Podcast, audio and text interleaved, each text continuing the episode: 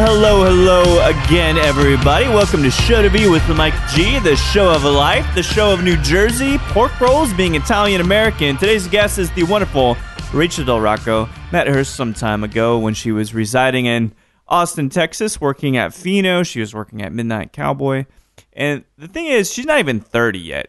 And she's managed to be one of the biggest influencers in the Houston market and in Texas in general. And I can't wait to see what kinds of things come from Rachel in the future. But I hope you guys enjoy this chat with Rachel Del Rocco. I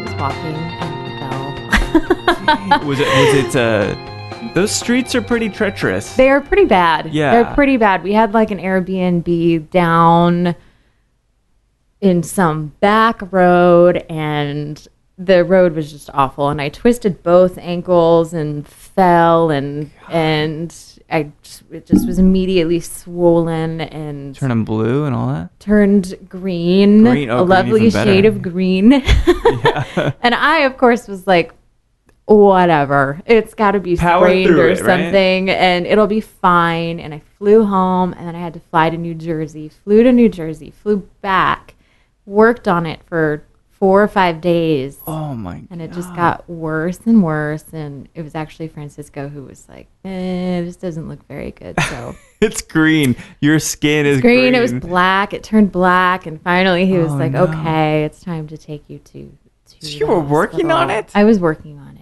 Yeah. How much did that hurt? I wrapped it up and just braced it and, and limped a lot. And yeah. Sucked it up, I guess. Yeah. I just... Did you suspect it was it. broken? No. I, did, I, was, I just didn't think that that could ever happen, really. I've never broken a bone. I've never I've done anything.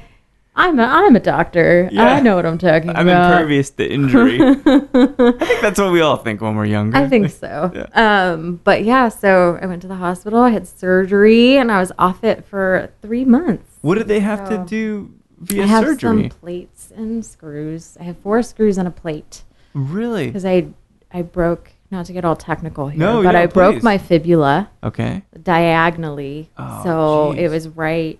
and right in the most sensitive spot of the bone. Uh-huh. So they had to put it back together in order for it to heal in the right way. So screws. So four screws and a plate, yeah. Do they take those out? Metal. I, I can. If I, It's optional. Can you feel the screws in yes. your ankle? Yeah. You can feel it? Do you, yeah, you can. You want to? You no, I don't want to feel it. I'm asking if you it's can. It's pretty cool.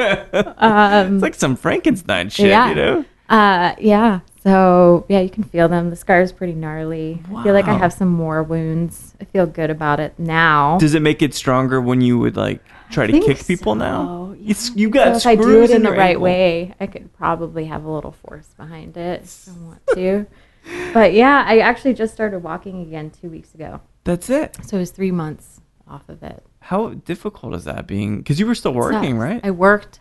I had a peg leg. You had a pe- really I had a peg leg. Like they have these Lieutenant fancy, Dan? yeah. They have the. Uh, right, I, wish, I wish I could be as cool. Um, but you strap it. You like kick your leg back like uh, those scooters, but right, instead right. of a, a wheels, they have like a, a crutch. So it does kind of look so a little pirate. Ninety degree angle on yes. the. How do you prevent yourself from like dragging it since there's not a wheel? You actually kind of have to lift it up and walk. Really? Like a like yeah. Are your quads like really strong? My now? one is. My left one is. It's like awesome. One of those things where it's like a mass. Yeah. It's massive, and the other one just. No, it dwarfs. Really is. It's pretty, and it's very obvious. Oh my gosh, that's so yes. funny. So, I did that for like two months. That's insane. Yeah. How does it feel to finally be off the awesome. peg leg? It feels amazing. I am like, I, I have a brand new lot on life. Yeah. I am like going to the grocery store. That's awesome. Like, yeah, yeah, I'll run errands. Absolutely. It's amazing. Yeah, it's amazing. We do take a lot of things for, for granted. I mean, yeah. I take my ankles for granted every day. It, it is, you realize how much you cannot do. Like, the, the amount of things that you can't do. I couldn't drive, you. too, because it was my right. So. Oh, no. Francisco, so how'd you get around? What, Francisco was my chauffeur when yeah. he was in town, and a lot of Uber. Uber's good. At least I even that's... I even had the same driver once. Really? He, like, drove me and recognized me. And do you guys develop and, like a nice yeah. kind of friendship? Yeah, it was great. He like hugged me goodbye and was so happy that I was better, and because the time before hey, he had when seen you had me. A peg leg. Yeah. Much improved. Yeah, so I created good relationships. Yeah. And it, so you made the best of it. I did the best of it. I actually I started a new job in Houston, mm-hmm. and I did it about two months in. And uh, I actually spent more time on the peg leg than I did on my two feet really? at my job so far. So, so now, now though, going forward, you I'm get good. two, three months in, it's about even. Yeah, exactly. Now I'm that, kind of creeping yeah. up on my time. Yeah, people come in and say, "Where's the peg leg girl?" Well, no, like, that's it's me. It's yes, me. That's what happened for really? a really long time. I think. I mean, I I mean, I should give my regulars, my new regulars, a little bit more credit. But for a while, it was just kind of, I think people got to know me as the one the on peg the peg leg. It's like Les Mis or something, like that that tavern, and everybody's all like real. Yeah. They've got wooden legs and shit. Yeah, yeah. That's good, it, but there's something uh, novel about it. Yeah, I mean, it was it was it probably allowed a lot of conversations and relationships yeah. to begin at my new job. I'm See, it's sure, good. In a good way. It's a conversation yeah. starter. It was absolutely a conversation starter. And then when I got off of it, I was like, what am I going to talk to people about? What people are not going to want to talk wine? to me. I don't want wine. I guess we can talk about talk that. About what wine. about this wooden leg I've got? Yeah, that Is was it, way more interesting. I was like, I'm not interesting anymore. What do I do? It's like there was this, uh, this was back years ago now, there was a guy who wrote a book about picking up women. Now, I'm sure lots of guys have, have written about that. But this particular guy said he wanted to have one artifact that would make him stand out, right? So he'd always mm. wear a hat with a, like a feather or a fedora or something like that, right? And so it's smart. It's I mean, smart. Yeah. And then you kind of different. It's branding. It's really just branding. I know it probably worked out pretty well for me in the end, so... Your career's been launched forward. Yeah, of the peg leg. I'm just gonna wear it anyway from here on out. Keep that quad going, you know. Just yeah. keep it pumping. Or maybe I'll use it on the other leg now. Oh, to bounce it. You can bounce it out, work out the other leg. You can. Cru- you'll be able to crush Francisco. Yeah. Oh yeah. He pisses you off. Just, oh yeah, that push. thing is massive and dangerous. It's still in the back of my car. I don't want to look at it anymore, but. Well, On to better, on to the next chapter. But, oh, the post We're good. We're good. Yeah, chapter. yeah. It was it was an interesting first start to my time in Houston, but I'm looking Not forward a bad to. One. I'm looking forward to uh, life on two legs for sure. Me too. Yeah, Me too. It's great. You got wobbly legs. It's nice. Yeah. So the, take you know, them for granted. You do, and ultimately that's the that's the whole thing, right? It's like you just take a lot of stuff. You take your health for granted. Oh uh, yes. You know, not it you particularly, true. but I it, mean, we all yes, do. Yes, I think we all do. But there's something, yeah. you know, and this is interesting. So I've had some, obviously, you know, we met, I think, back in the Midnight Cowboy days. We go back yeah. there, and that's kind of what, a, like yeah. a, the hub of a lot of the, the At people the time. being, yeah, being, people, people being launched into their careers. Yeah, it was, was quite a crew. It was an incredible crew. But yeah. the thing that, that I didn't know about you, and I don't think even Bill Norris knew, was that you were from Jersey, right? Which is funny because Bill's from Jersey. Yes. It did never occur to him, I guess. That is true. Well, that is, I remember. So my first job in Austin was at Fino. Mm. And did I... You meet, is that where you met Francisco? Yes, it was. You guys, I, I guess, moved, because if I recall the conversation, touch and go. Like, you didn't spend a lot of time to right. with each other.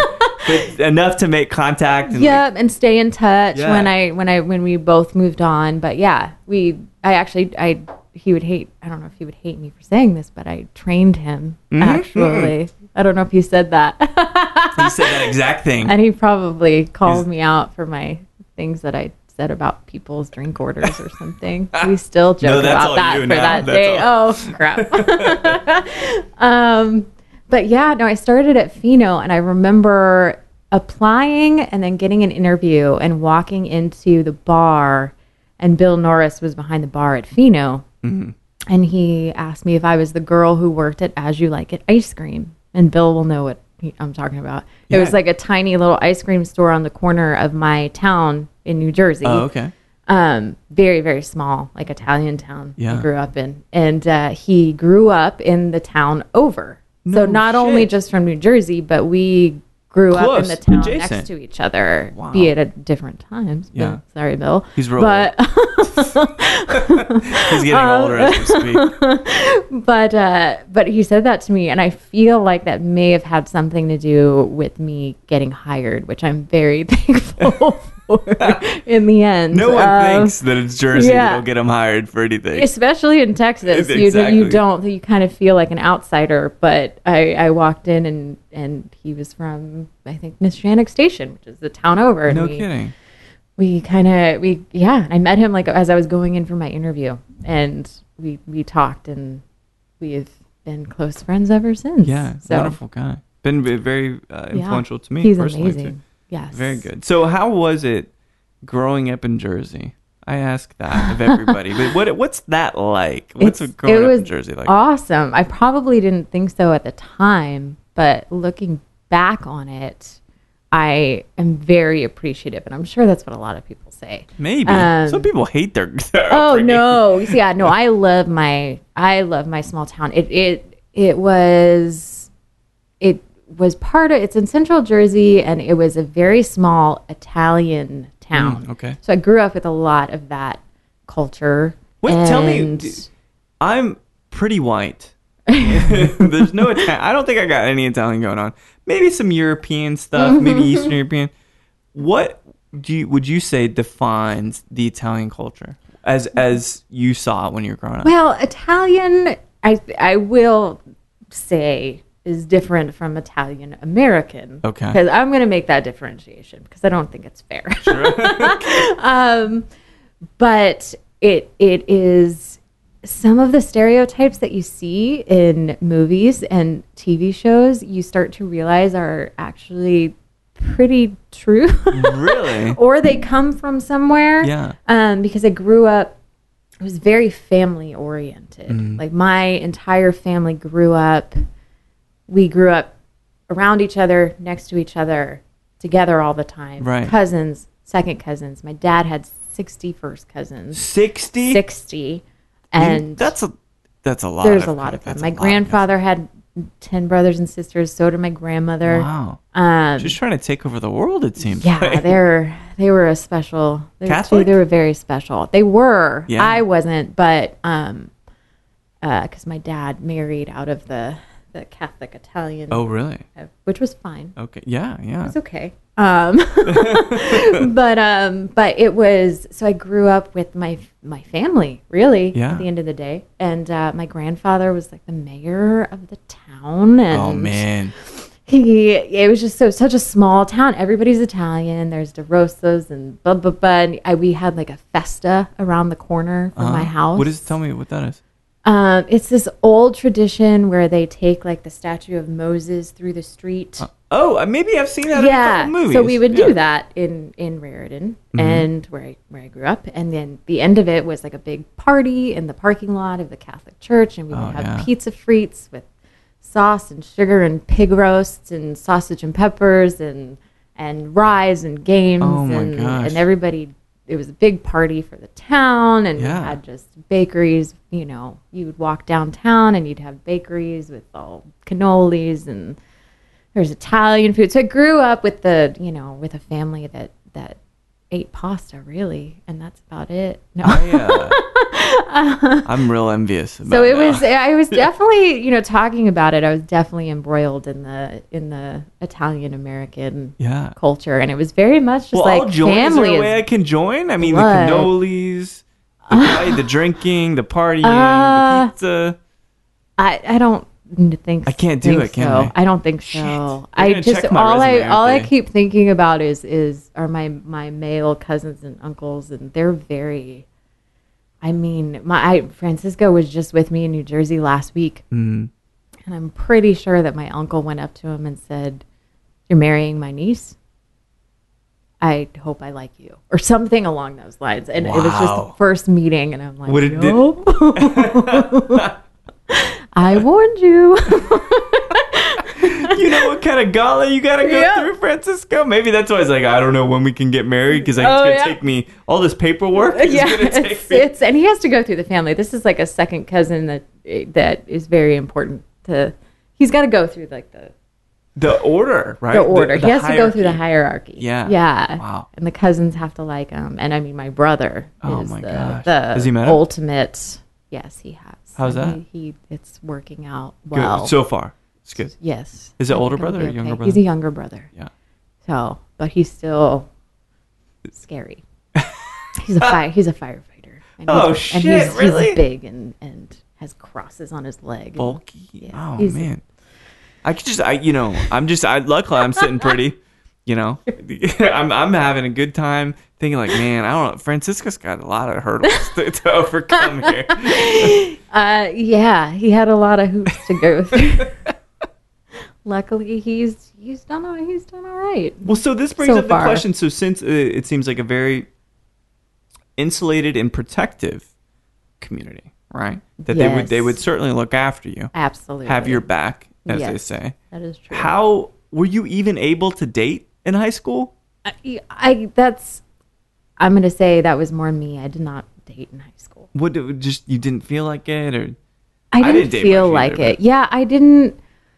I kind of met people here and there, but I didn't. I was I was kind of a. I just wasn't. I was so ready to get out. Yeah. And like move, and I was like, I hated high school. I was not right. a fan of high school. What it was it just having to go to high school? Yeah, I just it was.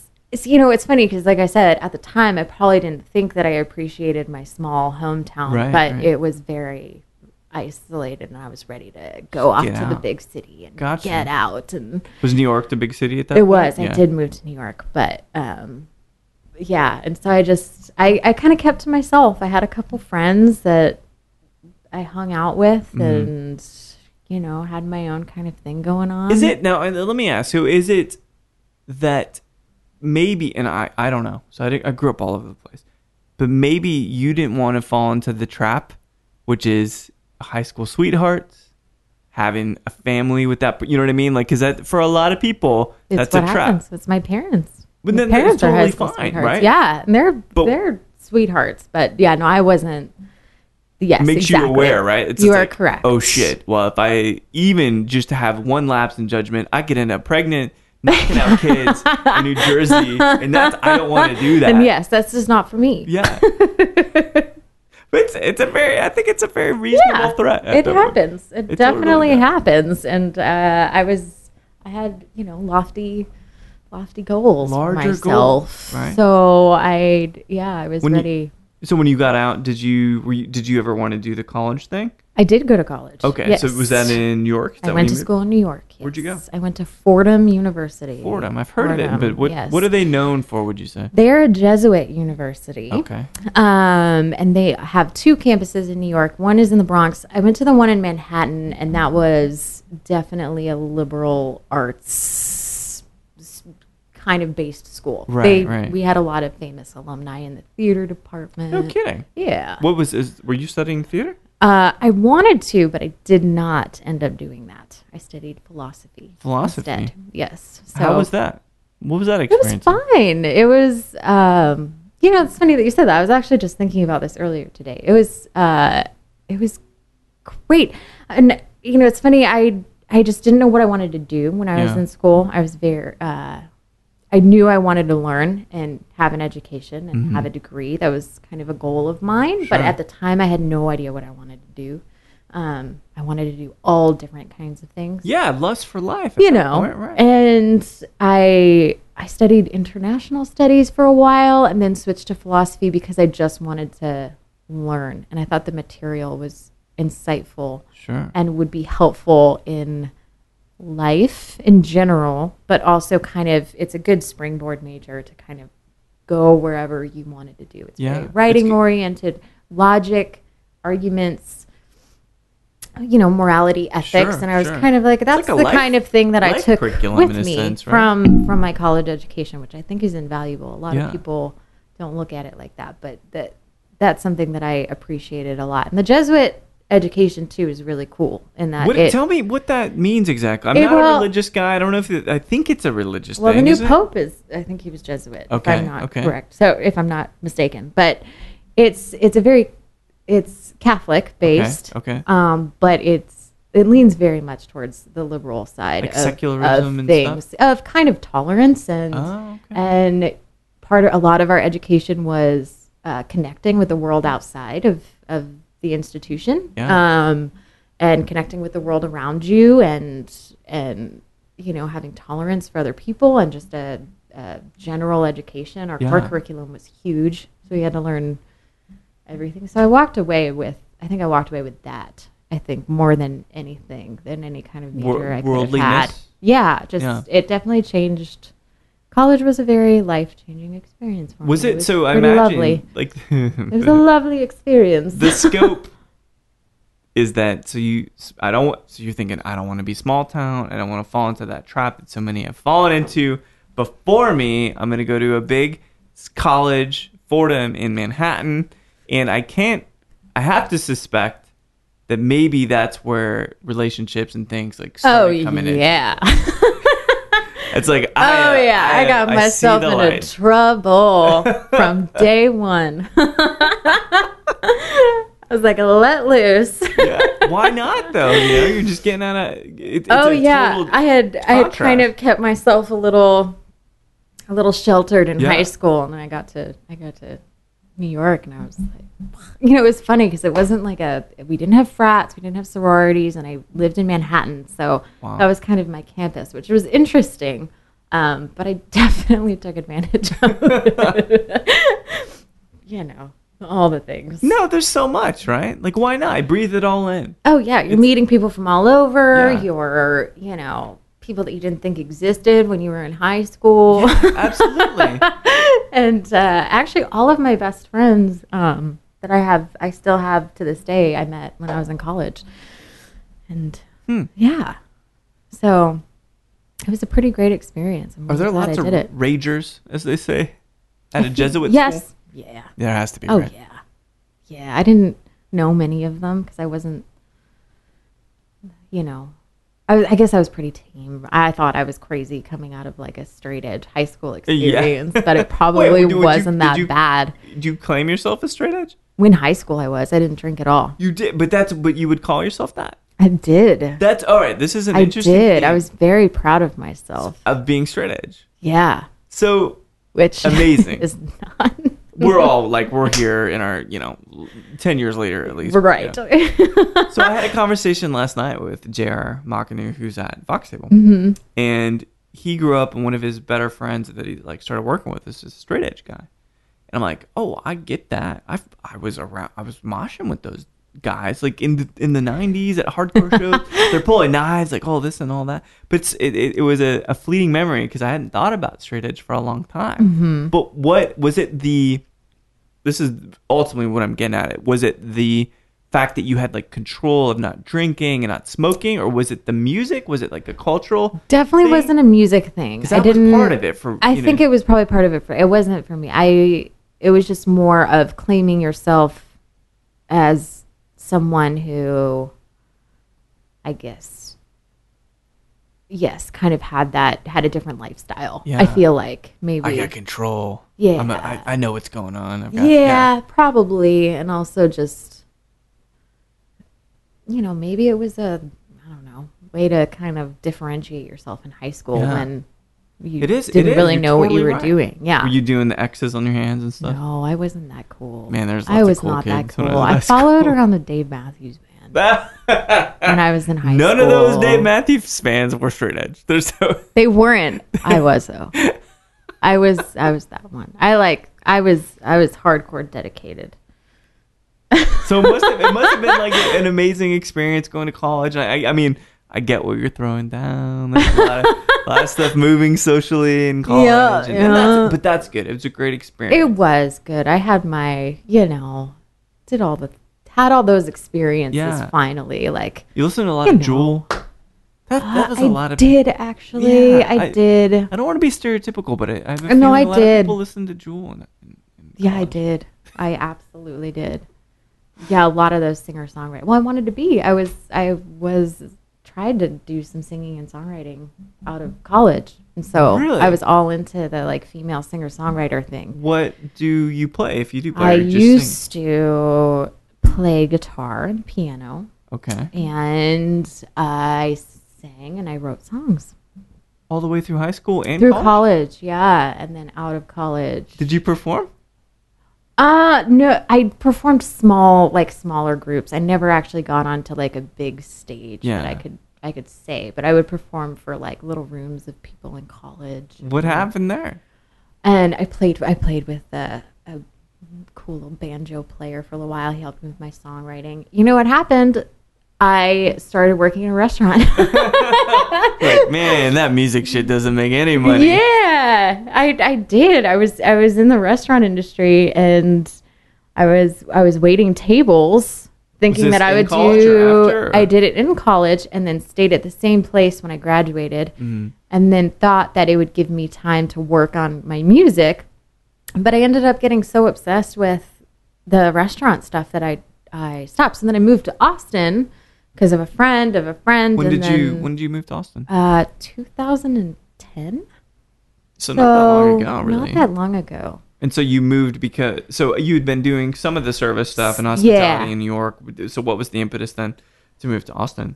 Well, my best friend from college, um, who I met my first day at Fordham, uh, moved. She was from San Antonio and moved to oh, Austin. Yeah, okay. Yeah, and she had a baby and moved to Austin, and I, I I loved it down here, so I would come visit all the time. Oh, really? And at the time, just I was... Just to visit her? Yeah. Or, or, like, yeah. Just to visit her, and at the, you know, I was like, it's a great music town. If I want to do this music thing, I should, I need to try something else, and really? I was also in, in New York and over it.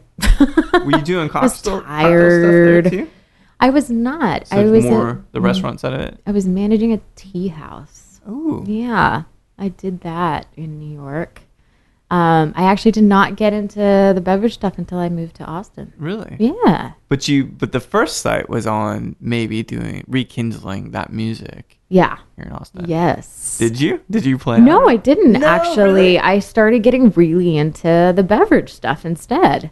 Wow. I started spending my time like memorizing cocktails and studying wine instead of playing. I played a little bit and wrote a little bit, yeah. but I ended up spending a lot of my time wanting to learn more about the deep, deep pit of knowledge of that is beverage spirits knowledge. And beverages. Yes. Yeah. So, and then here we are.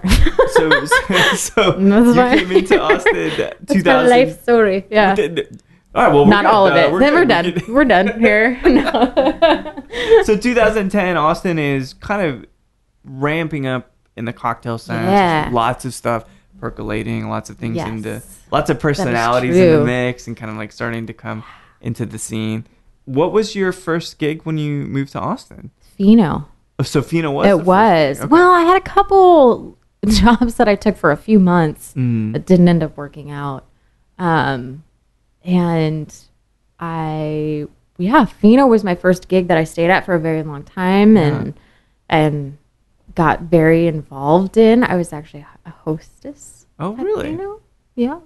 And uh, I got hired as a hostess by Brian Stubbs. Stubbs, yeah. He was my... Did he have a beard then, too? Has he always had a beard? Yes, he did have a beard. Okay. And why I remember this is because he had just gotten married oh. a few months before, so go. he had shaved. Just kidding. And then let himself go once he was allowed to. Yeah. um, but my interview was with him. And okay. yeah, and I ended up taking another job, and which didn't work out. And then I called him like a few months later on a like on a whim mm. and was like, hey, do you remember me? Can you help me?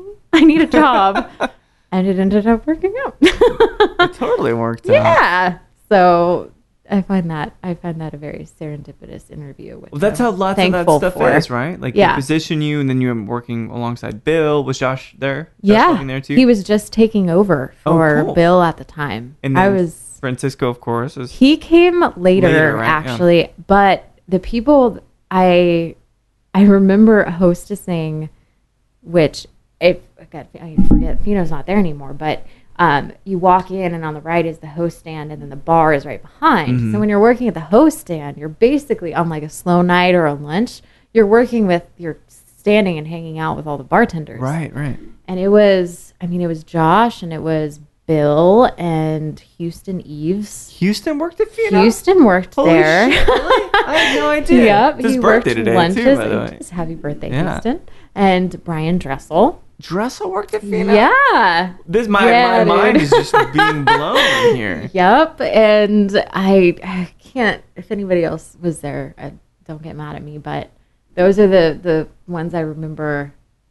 Remember Aaron Reed. Well, Aaron Reed came in eventually. Mm-hmm. Um, so it's a, yeah. It's the and Clinton Dean, who was from who's at Lenoir for a while, now at Daidoué. He no was kidding. there. Yeah. It feels like the the birds, like kind of pre-Zeppelin, right? Like you get these yeah. players like Jimmy Page and everybody's like, they're just doing their thing. They don't really break huge. But Mm-mm. then that next step from was every single of these people. Was huge. huge. Yeah. Yeah. Meteoric rise. It was, and I got to watch it all from my host stand. It's so amazing.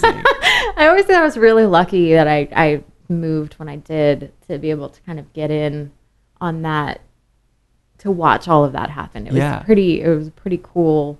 It was a monumental experience. phase in this whole the, the whole life yeah. cycle of Austin cocktail culture. Yeah, which know. is kind of crazy to think, because I I see what everyone's doing now, and I'm just like, I can't believe that five years ago I was five years watching them. It was five years ago, yeah. yeah. And then they all went off to do really cool stuff, bigger and, and better things. I I went. I eventually got behind the bar there at Fino. How did you feel being making that transition from hostessing to bartender? Right. Well, I start. I did. It was a slow transition. I went from hostess to server mm. to bartender, um, and it's exactly what I wanted to do. Yeah. I knew it. It was kind of. I had been in the restaurant industry, but never fell in love with it fully until I discovered this whole kind of cocktail wine right. spirit world. Was there something that? And then it was kind of my. It was just, I fell in love, and I was like, oh. Was there anything you tasted that really made it come into,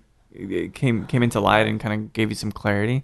Because there's always some sip, you know? Not that, that it's the only one, but there's something that's like, oh, shit, I never thought about this before. Uh, I, you know, I feel like it may have been a rum, but I can't remember which one it was. Yeah.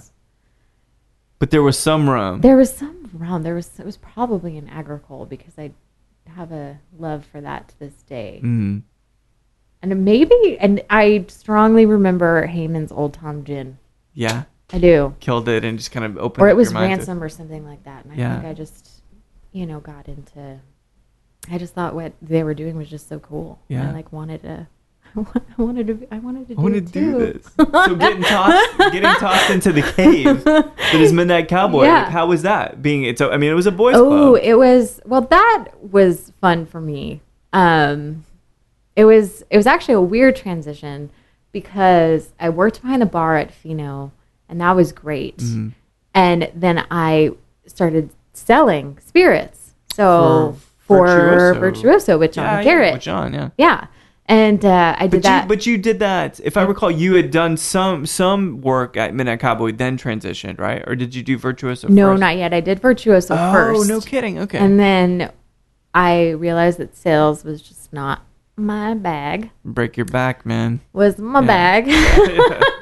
Which is fine. It's for, it's for some people. It, it was not for me. Yeah. And I missed the other side a lot. Yeah. Um, I would go visit accounts, and I would be jealous of people that I saw behind the bar. And I was like, I think I need to... It's calling your name again. So I got in touch with Brian Dressel, and they had been open for a few months. And so I got back back behind at Midnight it. Cowboy. And the I most was, cavernous of places in Austin. Oh, yeah. I mean, yeah. I mean, it was kind of, it was really cool because I felt like I learned cocktails kind of all over again. Um, you know, I feel like every place that you go to and every bar you work in and every person that you work under, mm-hmm. it kind of, you learn something different from every place oh, yeah. that you work in. And I'm sure that goes for a lot of people, but I worked in many different places and they all taught me very different things. Which and makes, if you think about it, how dissimilar all the lessons are, you become yeah. much more enriched as a Absolutely. Result. Absolutely. Right? You're this culmination of all of those Of, things. You know, volume and technique, and everyone, every bartender I've ever worked with has taught me something different or new or has had their own spin on things, and you get to kind of take it all in and mm-hmm. learn something new and take it as you go and then kind of create your own your own style. But um, it was cool. I remember working my first day at Midnight Cowboy. I worked at the cart with Steven Robbins. Steven. Yeah. Wonderful gentleman. Ooh, Consummate I love, gentleman. I love dearly. Um, yeah. And uh, yeah, it was, it was Josh and Adam Bryan and uh, all those guys. I reinforce this phrase, but it was the dream team. It was pretty awesome. Who are, they're all, they're still really, really good friends of mine. And I, it was, it's, it's definitely hard. I mean, to be a female in that kind of setting, I believe. Yeah, that's a whole it, other conversation. I mean, no, that's a whole I mean, other conversation. I it, no, like. It is, but but what? Which I I'll never. It, I, yes, please pour, pour some more female, Calvados. Females in the bar industry. Oh no, we no, we have to talk about that because I don't, I don't know, right? I'll yeah. never know unless I have some specific kinds of surgery. What it takes, like, but they'll still know me as Mike from before. So then there's some bias, but maybe how is it? Maybe successful. maybe. Maybe. How is it being? Because you it, was Jen there yet? Yeah. Yes. So she there either, were two yes, females. I believe so. And, yeah. Who's uh, also wonderful. Right. It's great. But yeah. J- J- what's the Jack? Jacqueline. Jacqueline. Yeah. Right. Yeah. She was, was hostessing there. there. She was a hostess. She was a hostess yeah. So. But you're outnumbered. Oh yeah. I mean, and these guys are. I feel like we still are. Oh. I mean, I'm not even. I'm not tending bar anymore, but. Um, but still, like just yeah, generally speaking. For sure. But it, how do those nights go? Because for me, it seems like oh, it's really great. I'll sit and I'll, I'll drink with all these guys, but I can't imagine. I, I they're not. Mis- I want to use the word misogyny. But I don't ever pick that up with these guys. No, you know no, I mean? Like, it was so never cool like and that. So open. But it is inherently you have this energy of this masculine energy that's in a oh dark, yeah it's a it's a fucking massage parlor for God's sake, it's in the wall, you know. Uh yeah, it's it's diff. I mean, n- none of them were ever no like that. I mean, like I said, if anything, you know, I am still close and got I was really they they became some of my best friends here sure. in Austin, and if more than anything became. It became more of a brotherly, sisterly, protective right, type, right. type of relationship more than anything. Um, but, you know, but working in the bar industry as a female in general, I think is just, is just very difficult. And not in a sense of working in that environment, but you do have to kind of, there are conversations you get left out of. You, you know, you... It's definitely boys clubbish. Yeah. It can be. Um, and you do have to kind of, you know, you have to drink with the boys and you have to do the things. And that I don't think is necessary. And I think it kind of sucks sometimes. But um, I think that was always kind of a thing. I always enjoyed that. So it never became so a, problem a problem for me. Right, yeah. um, but you did. I felt like you were kind of always under... under a watchful eye kind of a little bit. Because in um, a way, like... so, and you kind of, I think you have to prove yourself a little bit that's harder. Right. That's I right. do. Yeah. And, um, and, you know, a lot of people say, like, oh, as females, just do just do the work and you'll get... And you'll get... The recognition. Whatever. Right? Yeah. But I think... I do feel like you have to work that much harder. I think you have to work a little bit harder. I think yeah. you have to, you know... bring your skills to the table and show people that you're serious and mm. and and that this is something that you want to do. I think that was also a hard thing to prove was, you know, that you're just doing this because it's a cool thing to do or because you want to be part of the boys club or you want to do something. And it's yeah. proving your actual love for the craft was, I think, really a difficult thing. And, and you know, they're all about, they're, I mean, they were wonderful, but it, it's it, just a dyna- an implicit dynamic. Yeah. I think it just happens. And yeah. I, I don't think it's a bad thing to recognize, really. Like, no, I think it's, it's there. It's a conversation. We have to have that conversation. I agree with you. Yes, know? Absolutely. Like, it, it is different. And I, so I'm not behind the bar. I'm not legally allowed to be. That's my, my boilerplate statement, yep, is that I've I'm not allowed that. to be. Right?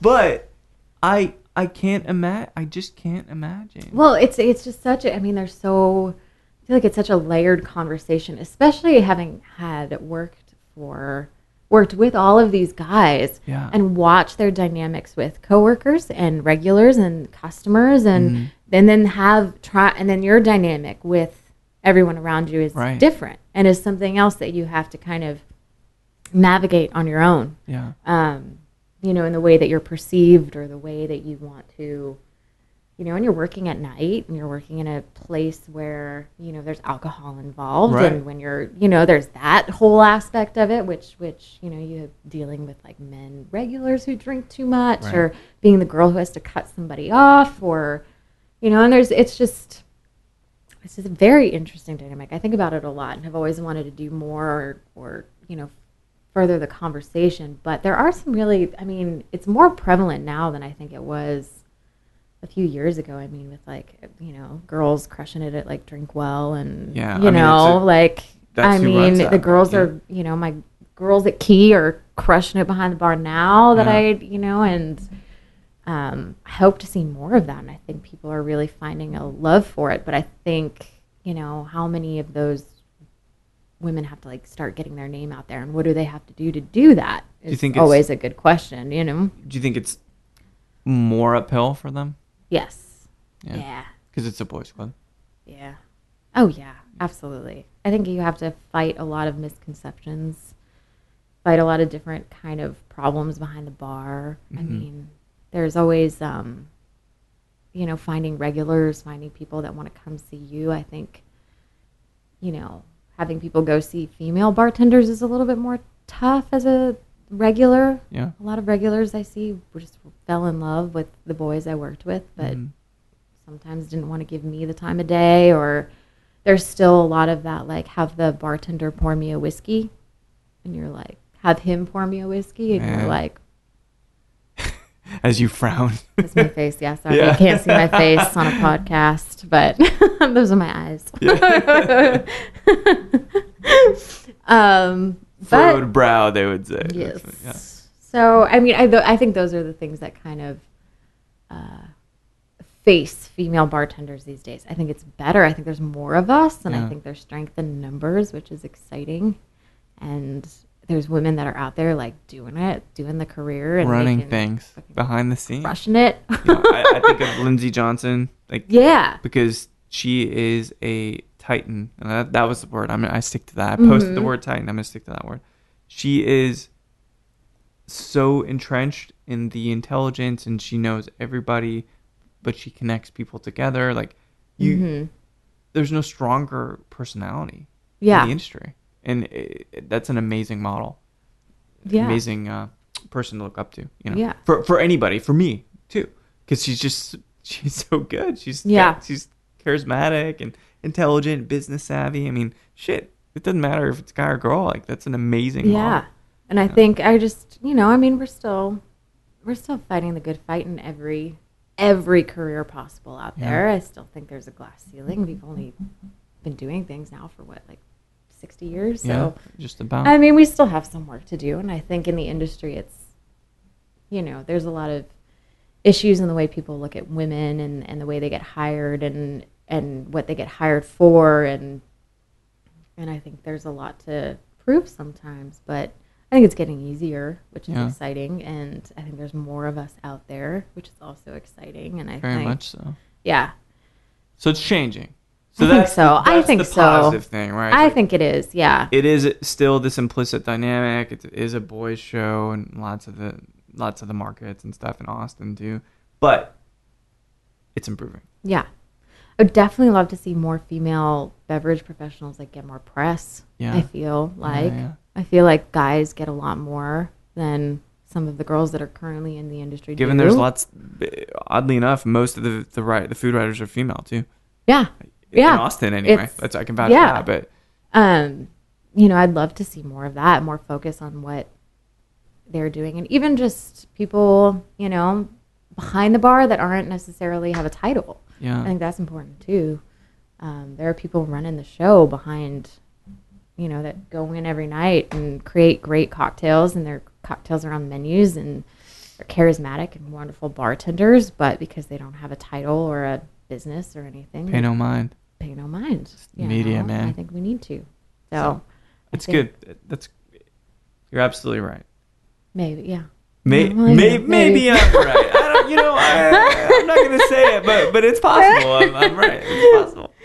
Yeah, I mean, so uh, as somebody that has worked with all of these wonderful men, you know, you do get kind of a little, you get shoved aside a little bit, but, you know, as long as you put, you know, keep your head down and keep working, and, you know, I'm going to keep fighting the female good fight if do I you, can. Do you feel like that?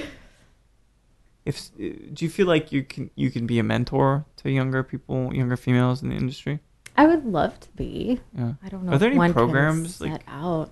I don't know, but that's a fantastic idea, Mike. Yeah, all right. No, I'm gonna I'm gonna pen here. I'm gonna I'm gonna note this down. No, that's something that I kind of have been really I've been thinking so much about. I I love the beverage industry very much. I love what I do. And maybe, you know, maybe it's my Jesuit education speaking here, mm. but the things that really, really fascinate and interest me are, are those underlying issues and that we deal with yeah. in what we do, that I would love to start bringing a little bit more to the conversation or the forefront. I think it's, I think that's great. It's the plan. I'll, I'll figure it out somehow. It's but... always about the vehicle. Like, so what's the vehicle to bring that forward? And in a sense, like, maybe that's one of the reasons that I want to have the podcast. I want to talk to people is just, you know, you think we think we're talking about booze, right? It's like it's almost like this yeah. bait and switch, right? Where I'm like, oh no, it's well, a show I had about a booze. Feeling. I know. Yeah, right. I've but, listened to a couple or two. a couple or two. Yeah, no, from what I understand, listen to a couple. But it, but it's not about that. It's not about booze. It's about people. In this industry, in any, it could be any any industry. It could be the steel industry. It doesn't matter, right? Mm-hmm. It's people being creative, people being driven, and people trying to coexist. Yeah, and that's all that it is. It's beautiful. You know, that's it. And so, it is. Yeah, one of those moments. So, so actually, let's take this moment because it's a, a wonderful stopping point, or at least a pause, to talk about the bottle that you selected, ah, which yes. is an amazing bottle. If they had put it out in a seven fifty, I'd be a lot more happy. Since I only have a I know, I'm so sorry. three seventy-five. Like too large. No, it's fine. it's fine. You're not in town very often, so I am you not. get a pass on I'm this not.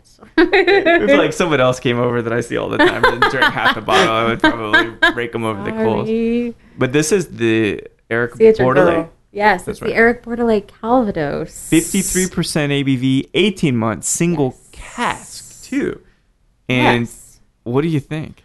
It's... delicious. Yeah. It is delicious. It, little, you can definitely get the age on it, though. Yeah. Uh, the wood kind of notes definitely come out. Um, I was curious about this bottle, though, because I am working now uh, in Houston, and my boss, David Keck, and uh, has been talking.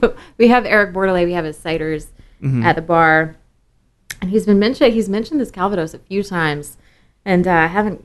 yet been able to try it. Um, and so we had a long, I was listening to a long conversation about how, you know, the interest in like finishing and, and how you finish spirits rather than the spirit itself. Right. I've heard some rumors about Eric Bordelet coming out with some other things. Oh, yeah. um, so I think that's always an interesting conversation, too. So yeah. I was curious. I haven't had the Calvados yet, so I saw it on the saw it on the shelf the and wall, said, boom. The wall of fame. Boom. I'm going to try that one because I haven't been able to yet. So. so how do you feel the age rounds out the fuminess of the apple brandy? I like it. I think it brings out like a lot of weight. Yeah, definitely mellows out the out, uh, the apple. Though. The punchy. You can still get it though. You so totally. It might, yeah. It kind of mellows out the tartness and that kind of like mealy, like straight malic yeah. thing that yeah, you get. Yeah, yeah. When you kind of have like tart wines or, or tart apple brandy, mm-hmm. it's really nice because it kind of rounds it out and makes it a little bit more baked. Yeah. Kind of baked, gives it a little bit more baked character. It rounds it, caramelizes it, all yeah, that. Yeah, especially with kind of the oak aging. So it's lovely. And the oak isn't too much no. either. Mm-hmm. Oh, I wouldn't even been able to tell that that was fifty-three. Yeah, I mean, it feels forties, forty-two, forty-five. Yeah. Another There's half Mike. glass, another one hundred milliliters. Of, no, it's it's it's beautiful. It's one of the the expressions of Calvados that opened my mind to its to capacity to be different. Yeah. You know, I've had a lot of Calvados, but this is just exceptional. Yeah. And I hope there's more of it to go around because it's really something lovely people need to, to get. Yeah, but that's the thing about really, really small producers is that there isn't a lot. Yeah. I know. I, the guys I know that have it, they're not opening it. Yeah. I'm like, yeah, well, you know, if I die tomorrow... Yeah, I'm on a downward whatever. spiral course in life. What do I? I'm, I don't want to keep any bottles sealed up on the... The yeah, counter down I'm not there. Leaving that for my kids. Yeah, no way. Please. Kids, kids, what? What? Terrible. So from Midnight Cowboy, you went to Key, right, with Justin? Uh, or was there God, another? I was actually, stuff? I was kind of all over the place. This was my period of like bartender. Um, can, I was all Wanderlust. Over the place. Uh, yes, pretty yeah. much. I went. To, I actually went to Contigo, and I was oh, there really? tending bar for a while. Steven there at that point? Too? Yes, I did. I worked See, for I'm him at Contigo. Stuff, you do, yeah. yeah. I know it's one big, small, incestuous yes. family that we. We are terrible people. Incestuous.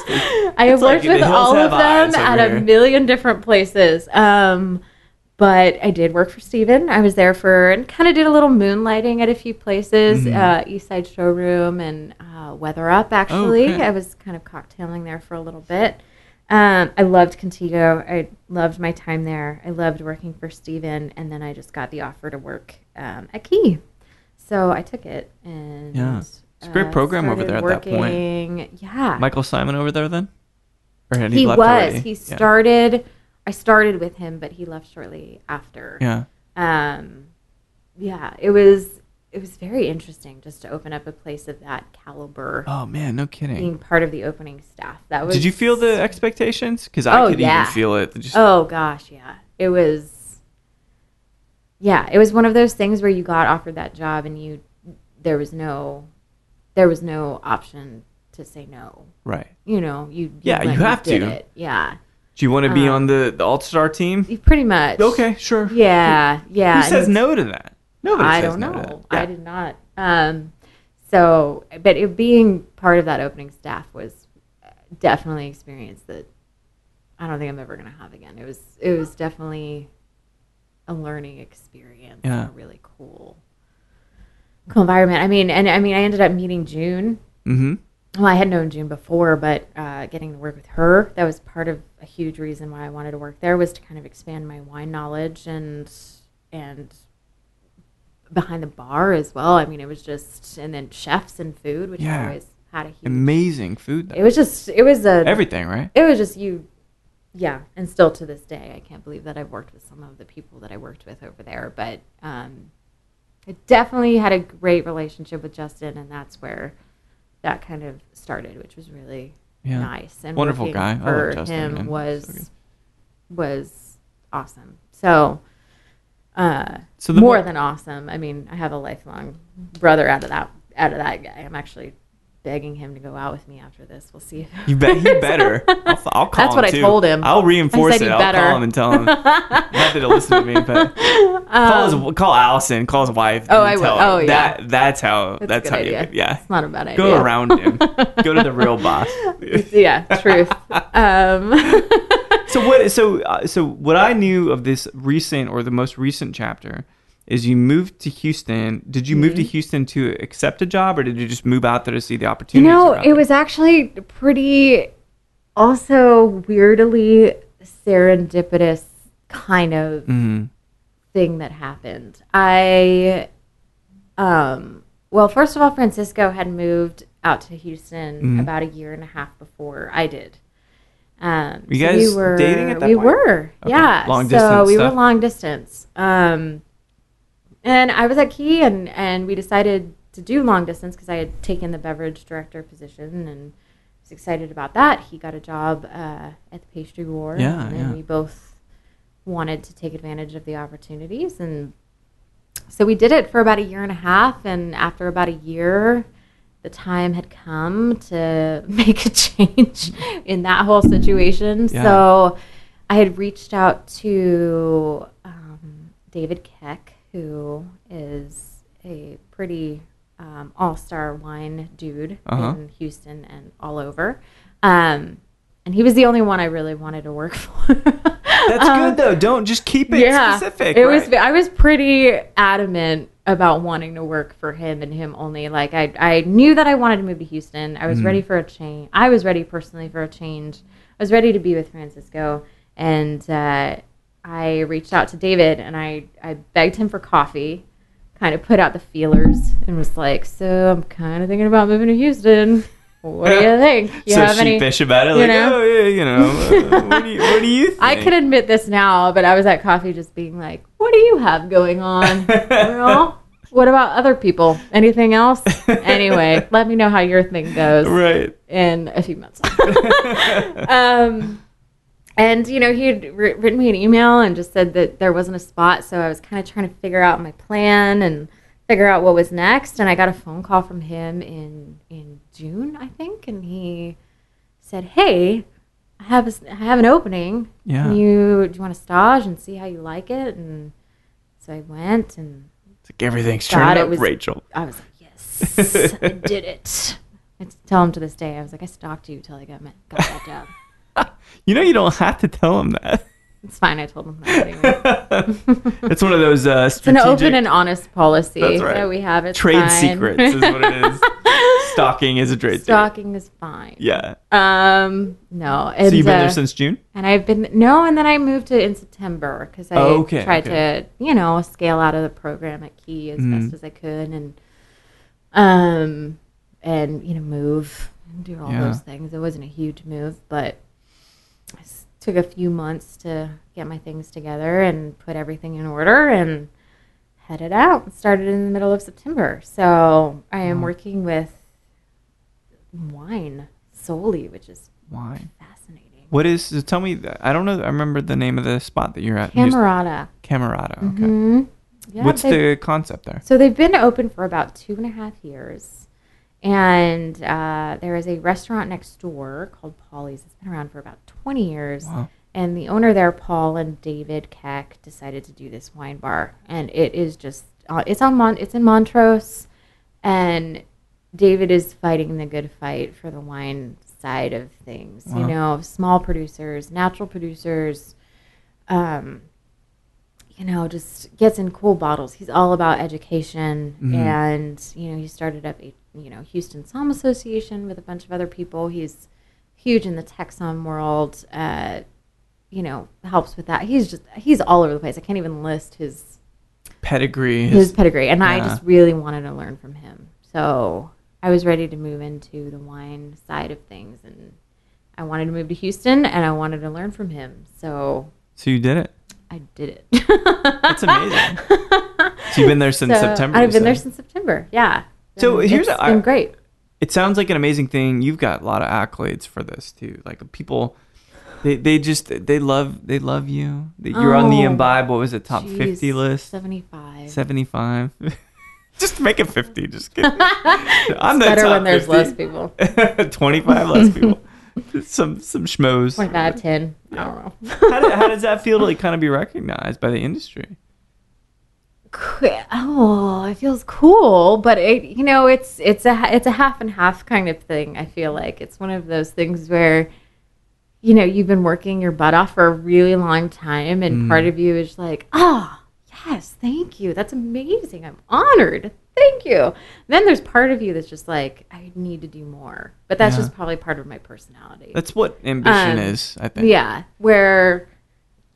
You know, it, you put your name out there and you're like, it's just, I need to work harder. Yeah. It's it puts a little enough. bit more pressure on yourself to kind of be it, like, well, I want to do more. More, things. Right. But it, it's weird because I don't know where that stems from, right? Because you do great things. Like, man, if you just stopped right now, people would be like, you did some great things. You're doing great things. But that is not enough. Not enough. It's simply not, because one, you're, you're not continuing to learn, because you have to keep continuing yeah. to learn. You have to keep exposing yourself to risk, be fearful, because you have to just do these next things, you know. And that's absolutely that's what creates brilliance and excellence. Yeah. You know.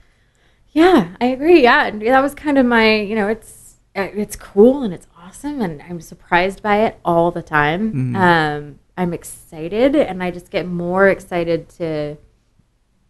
The reason why I get excited about it is because I hope that it can allow me to talk about other things, like we talked about, like female in the right. industry, mental health in the industry, things like that that are really, really important to me.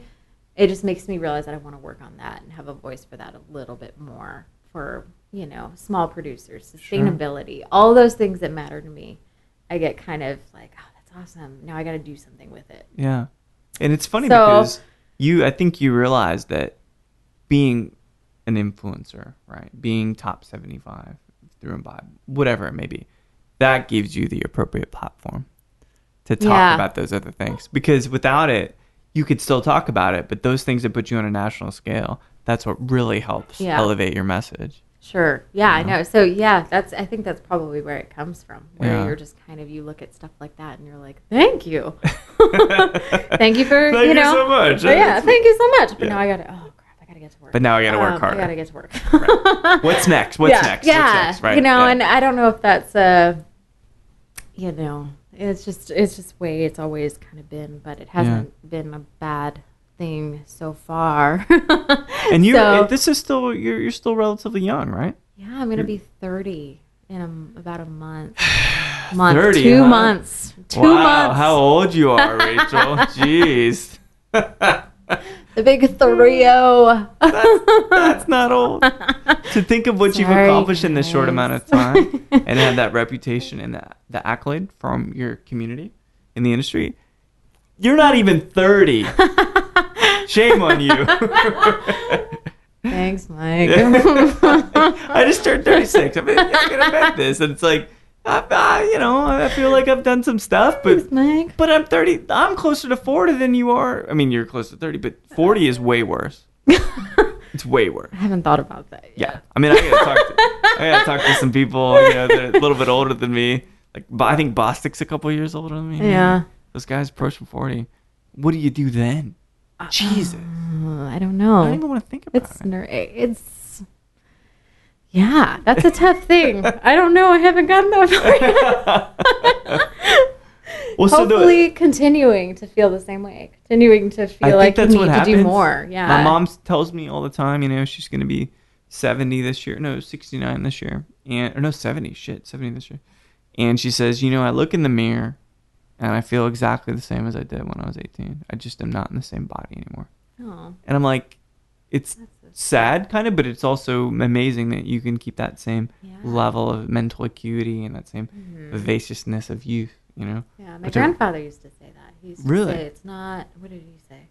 It's not as old as you are, you're as young as you feel or something like Yeah. that. I love that though. I totally and he was that. like ninety two, like doing laps at the Y. Oh, that's amazing. He was that's eating incredible. meatballs and pasta and spaghetti every day. Well, you have to go to the Y if you're gonna do that.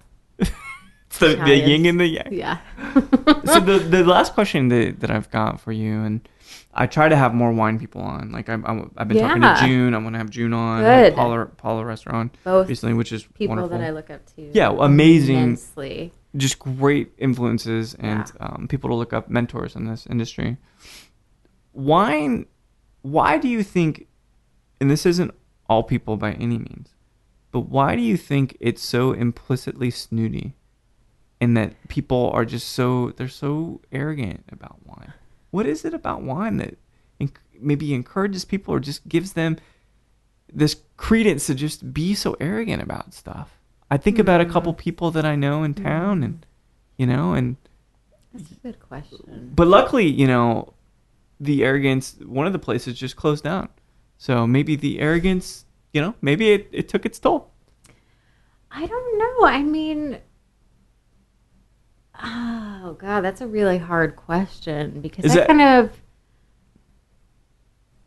I don't know. I actually don't know. Do you and have I a, wish like it a wasn't more clear, there. Because maybe I'm biased. right? Maybe maybe that's it. Maybe no, I'm just... I mean, the song world's pretty competitive. And yeah. I think that comes out a lot. Um, more so. More so than I've seen in the bar industry, actually. Yeah, there we go. There's a definitely a contrast. There's a competitive nature to it. Mm. And I will say, like, the the work that people put in, especially for, you know, certifications and things like that, is intense. I mean, I'm working on I'm working on it. I'm in the court. I'm working on my level three. Yeah. And the things that I you need to learn are insane. Insane. Yeah. So what these people know is it's insane. They have an incredible, immense amount of knowledge. Right. But I don't think that that should ever...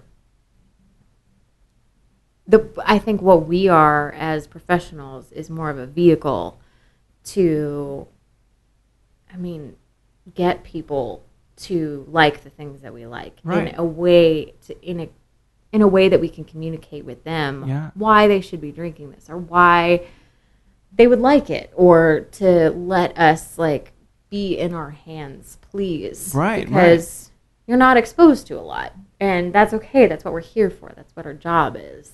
Is to kind of expose you to this world and talk to you about it in a way that you understand. Mm-hmm. Because that's my job. Yeah, it's that's about what I do. Them and their what they're open to versus you and your yeah. your agenda. Absolutely. Right? Yeah. Absolutely. And I feel like you can get people to enjoy the really geeky things that you want them to like, or the, or the things that you're into yeah. by also finding bridge wines and, and talking about it in a sure. way that is relatable. So I don't know why. I mean, I wish it wasn't that way. It is. It is, isn't it?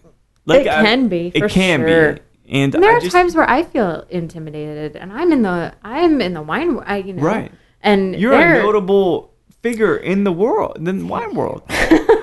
But and I feel intimidated half the time going into places not knowing certain certain things. Yeah. But there's so much out there to learn, and I mean, on that, I mean, that's where I think education comes in, and, and communication, and and knowing that what we do isn't about our egos, and it's about about the empowerment and it's hospitality. Empower- at the end of the day, right? Education and empowerment, hospitality, and guest interaction, and making people feel comfortable and excited, right? And getting people as excited about these things as we are. It's not about us. No. Absolutely. That's not. The problem. It's not about Agreed. Us, right? Yes, it's about that's them. That's what I think. It's about but, the guest. Yeah. It's. I mean, that's the the job that we do at the end of the day, whether it's booze or food or whatever, it's hospitality. Right. I think that gets lost. It does. A lot. In, and I, you know, in... I'm all over the place. And if I have an experience with someone who's going to fucking peacock me, you know, I'm done past that. I am. I am. I'm done, past done it. With that. I've had to deal with lots of shit in the booze industry, regulations, yep. production, whatever. And you're gonna sit there and peacock me. Mm-mm. So that's why I have just this little, just this tinge, tinge of negative energy towards a few people in the wine community. Now they're males, so all the females I've met that are see amazing. No, okay. See? Yeah. What the no, fuck, I'm kidding. Guys? Come on, guys. Come on, guys. Yeah. You're in your boys' club. That's right. No. And I am a boy, I think, or at least a man. I'm at least a man, probably. Yes, yes. So, but it's something. That, I don't know, but I think it's not. I don't think that that's. I. I think it's indicative of every industry. Yeah. There are these people in every industry. It's true.